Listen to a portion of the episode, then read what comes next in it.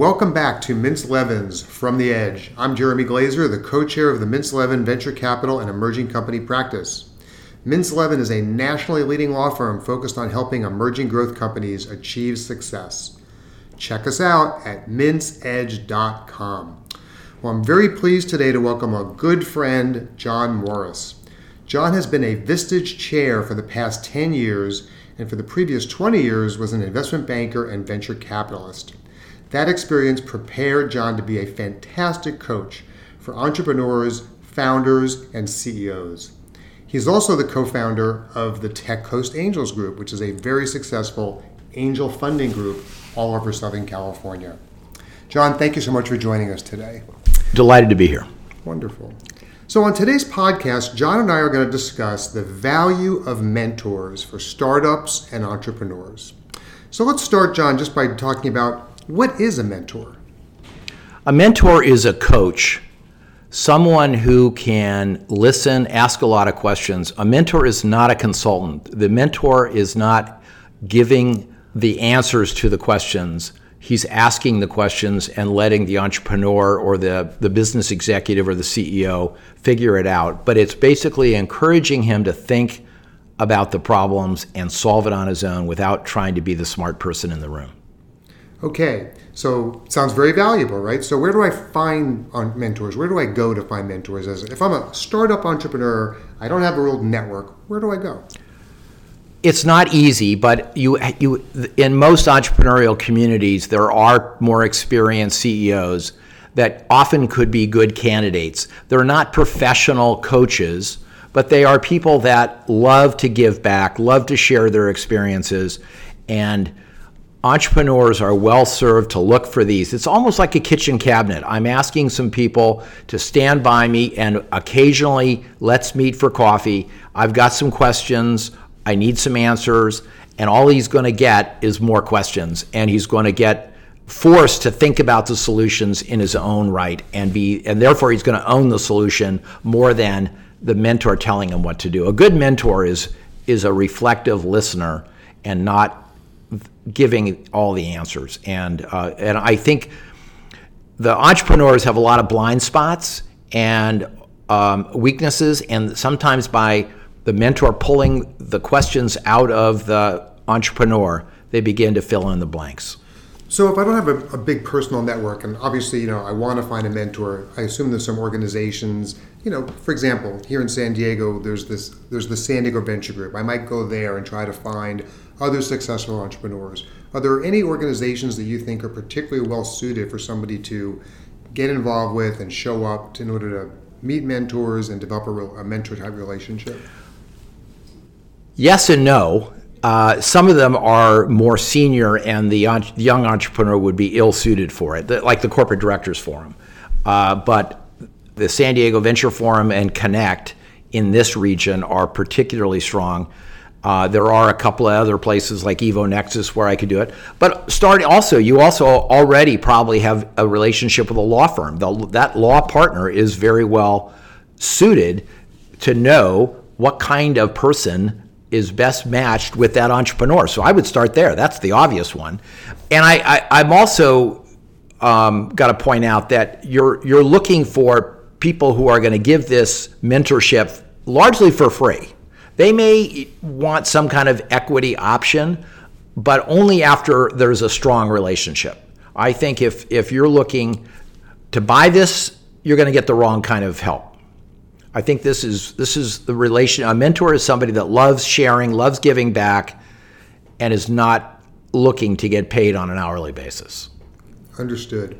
So let's let's pull back a little bit and talk about the different roles a mentor can play. So a lot of our listeners on these Mintz Edge podcasts um, either are startup entrepreneurs or a very early stage company. So let's focus on that, and then I want to switch over and talk about the value of a mentor in a more operating company to a CEO. But let's focus first now on what does that entrepreneur, a startup entrepreneur, what should they be looking for in a mentor? What, what are the benefits they should expect to get at that stage?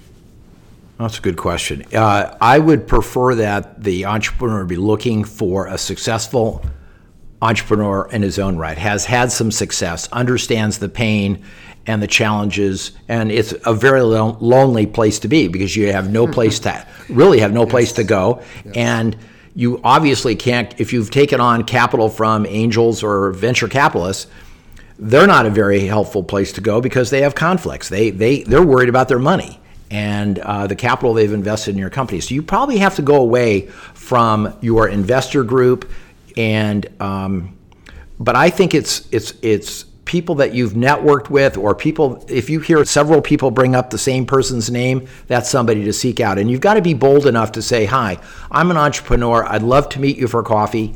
Uh, can we do it soon i'd love to get some feedback i've heard a lot of nice things about you i've, I've checked out your linkedin bi- background and it would be wonderful to have a conversation with you so let's say that that goes well and the chemistry is good and the feedback is encouraging and you shake hands and you say, let's do this again, and the entrepreneur ment- and the mentors agree to do that. Mm-hmm. What I encourage the entrepreneur to be forthcoming about the information.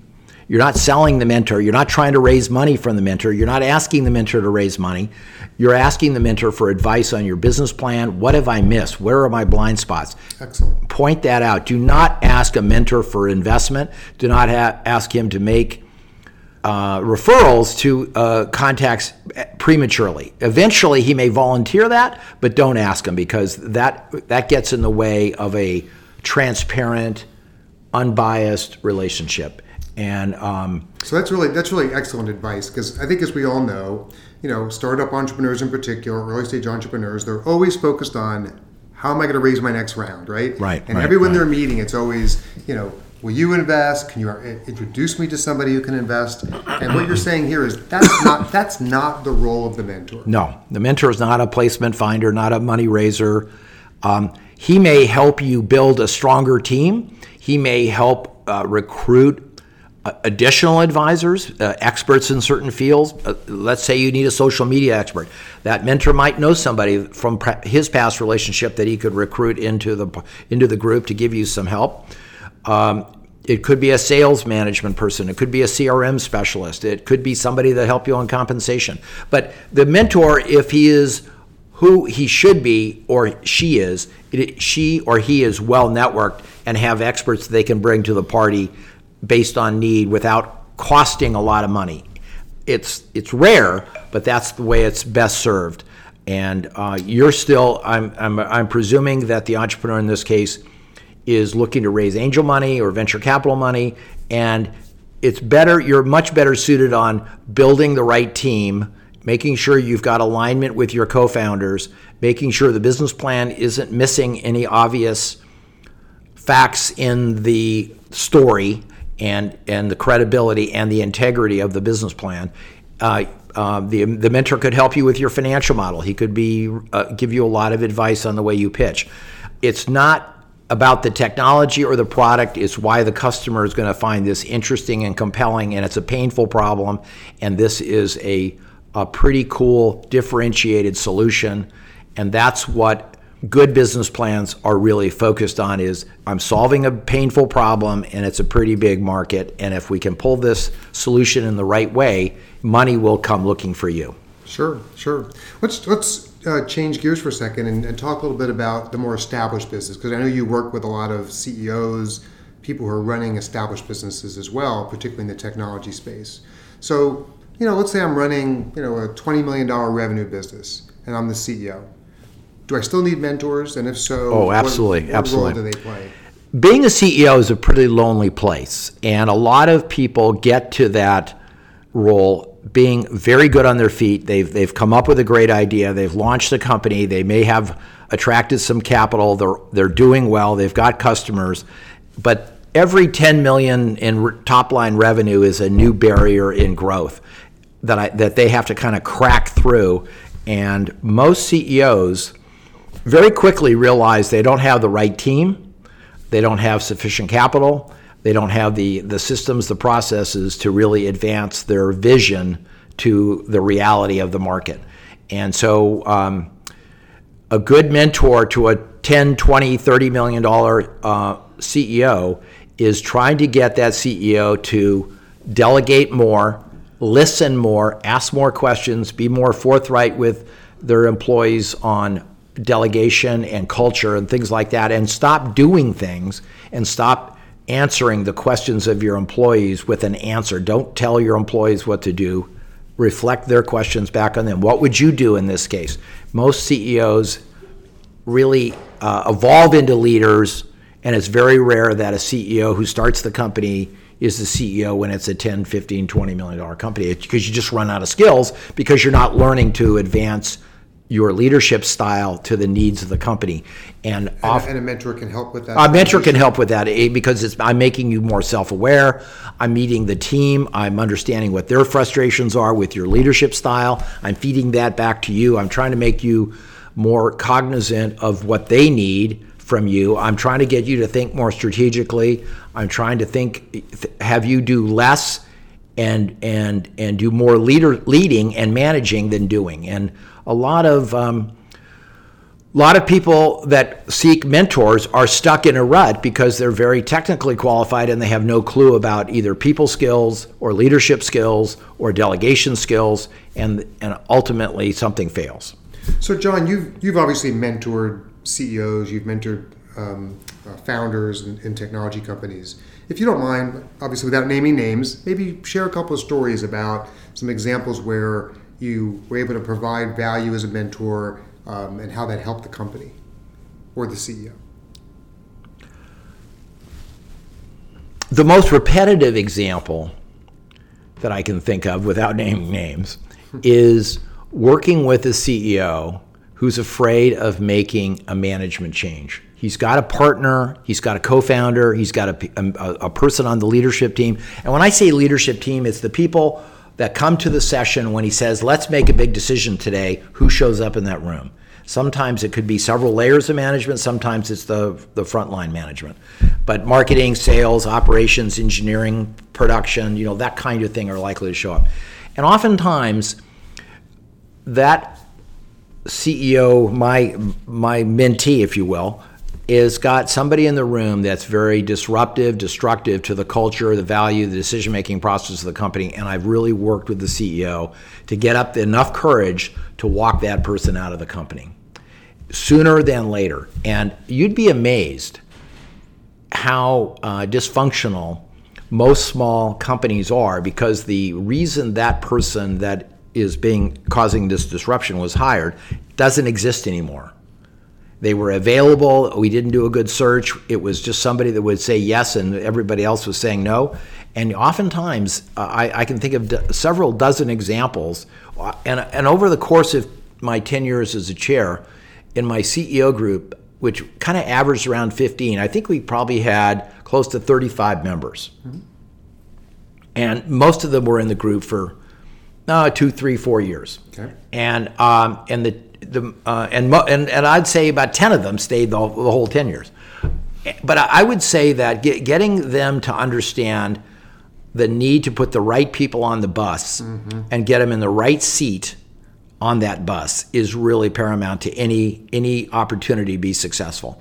And um, most CEOs are uh, are are willing to take very mediocre performance and try to fix it some other way, and it it it simply leaves a bad um, feeling with the rest of the employee group, and the best ones leave. Yes. When they see that to, that you're tolerating bad performance or bad behavior, and more, and sometimes bad behavior is worse than bad performance.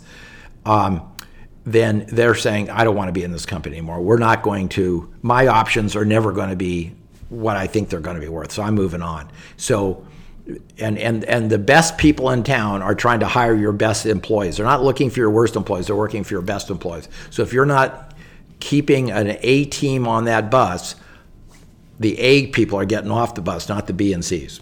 So I agree with you that I've seen this problem over and over again. There's a tendency, you know, to not want to make change, to not want to rock the boat, to try to find a way for people to, you know, fix themselves or find another position for them. And in general, that's not a good idea. But isn't but isn't that the role of the board of directors? I guess why why does the CEO need a mentor as opposed to just shouldn't the board be guiding that for him or her?